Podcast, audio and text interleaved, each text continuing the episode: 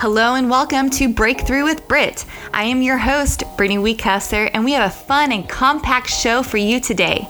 I'm very excited as this show is to provide our listeners ways to lift you up through real life stories and testimonials from people who are overcomers. Ladies and gentlemen, welcome to the Breakthrough with Brit podcast, where together we break through it all. Break through it all. Keep your hopes high and volume up. You're listening to Brit. This episode is called Reaching and Achieving the Impossible. My goal is for you to be inspired by a well accomplished young entrepreneur, QVC host, and Olympic athlete hopeful Courtney Webb. Her successful career as a TV personality and model has not stopped her from searching for her biological family as she was adopted at birth. Her new book called Embrace the Hit will inspire you to never give up on what matters most in life, despite all the success this world has to offer. I don't want to give away too much, as special guest, Courtney Webb will be stopping by for a quick chat, so stick around. Keep your hopes high and volume up. You're listening to Brit. We're here in studio and we have QVC host, entrepreneur, and Olympic skeleton hopeful, Courtney Webb. Welcome, Courtney, to Breakthrough with Brit. Hey, Brett, how's it going? It's going well. How are you?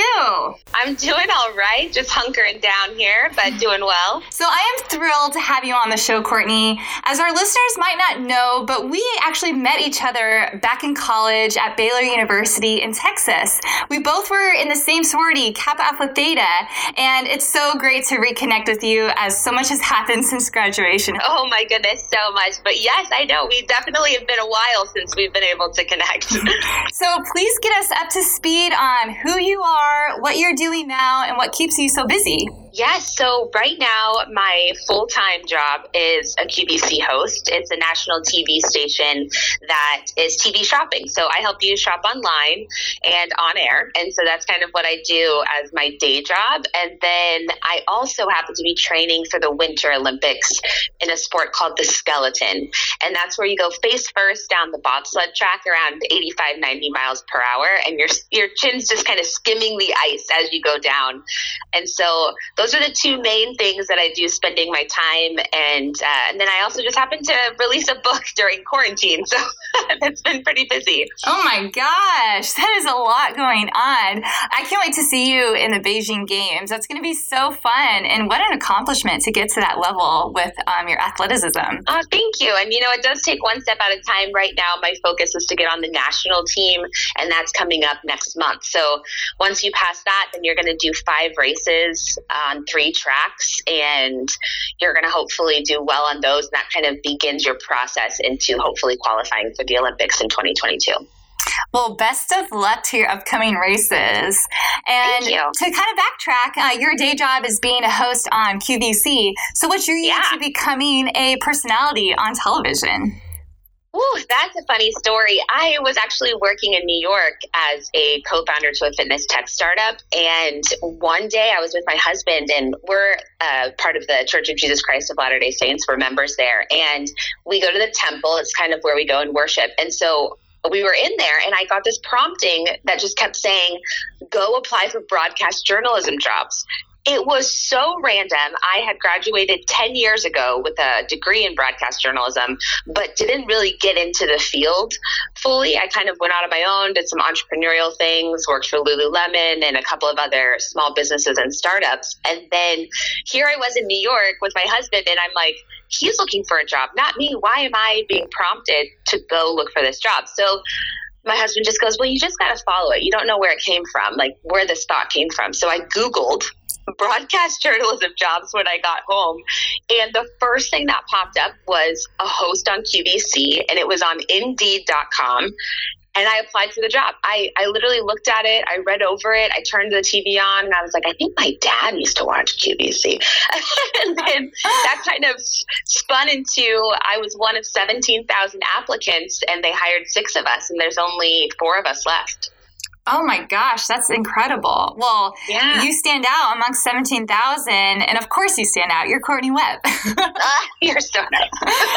well, the list of accomplishments you have is incredible. And now, beyond your career as a QVC host, um, you've always been athletic. And so let's kind of tap into what brought you to where you're at now with trying out for the Olympic Games. Can you share with us how your dreams of becoming an athlete at that Olympic level came about? My parents I'm adopted, and my parents uh, put me into gymnastics at the age of three. It was just kind of something where the pediatrician said, "Your your little girl's pretty flexible. You should put her in gymnastics." And literally, that's how I ended up there. And so I did gymnastics from three to thirteen competitively. I was doing it before school, after school, on the weekends, and I was like, "I am going to be an Olympic gymnast." That's what I wanted.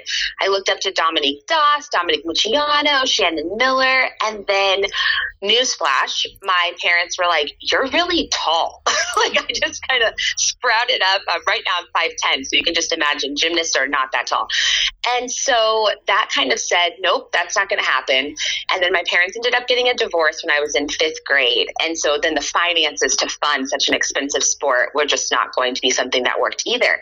So I let go of that dream, and it was actually really hard because it was everything to me. And my mom threw me in every sport in my high school and I just gravitated towards lacrosse. And so I actually did track lacrosse and cheerleading in high school and then I played lacrosse at Baylor.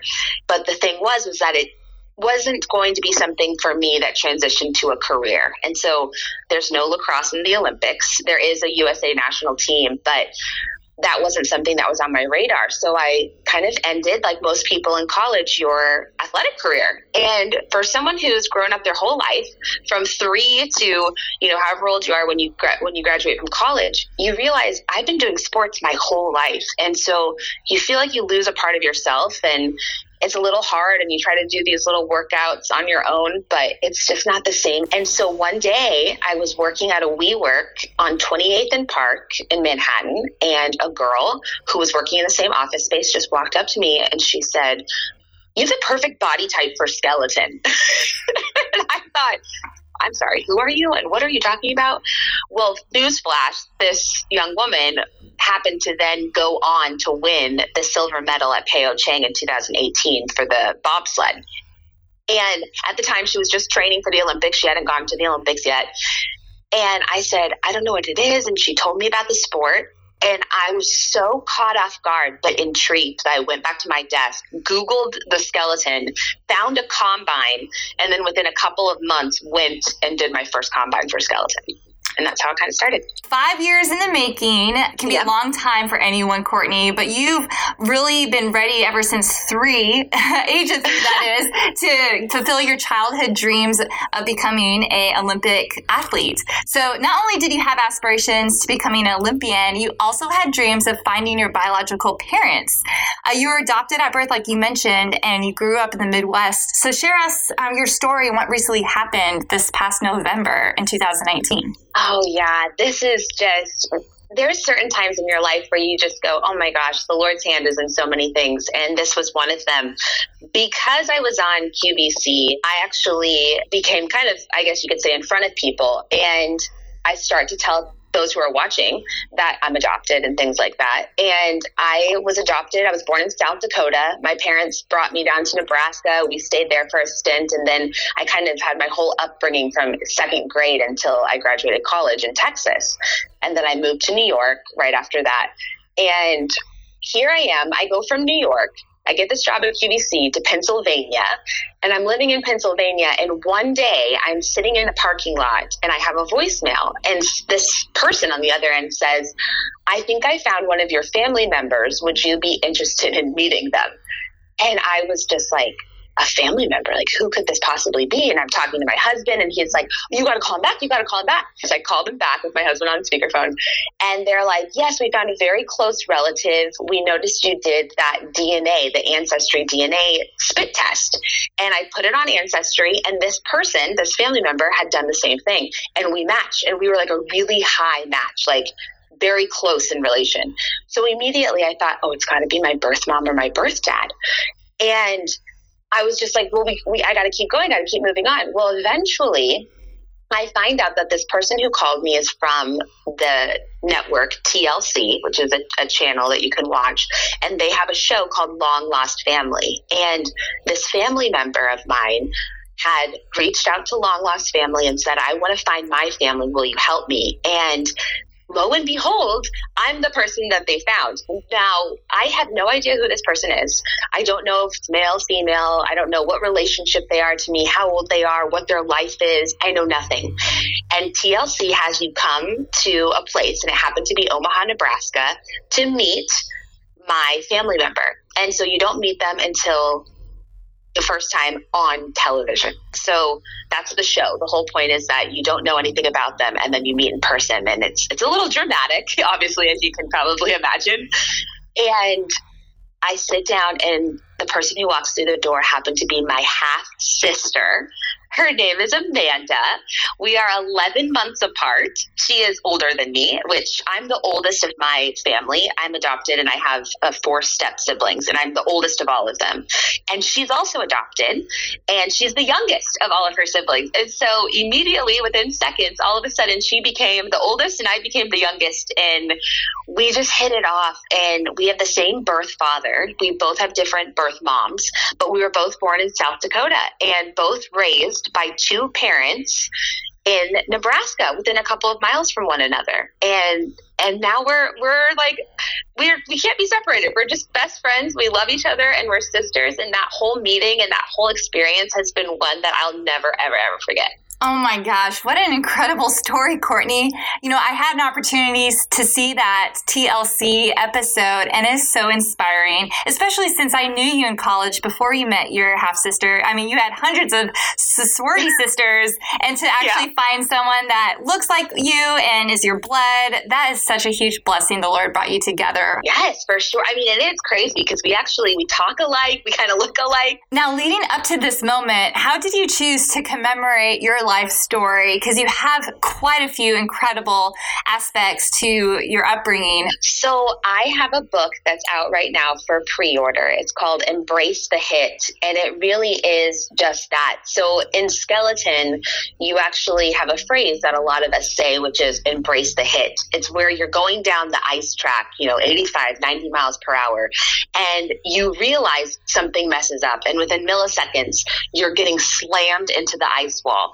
Well, you have two choices that you can make. You can either deflect it and try to steer away from the ice wall, but inevitably what happens is when you steer away from the hit, it actually drives you into the wall harder and faster and at a worse angle than if you just were to embrace it, take it, get the impact quickly. It sometimes can realign you and set you up for a really good track going forward.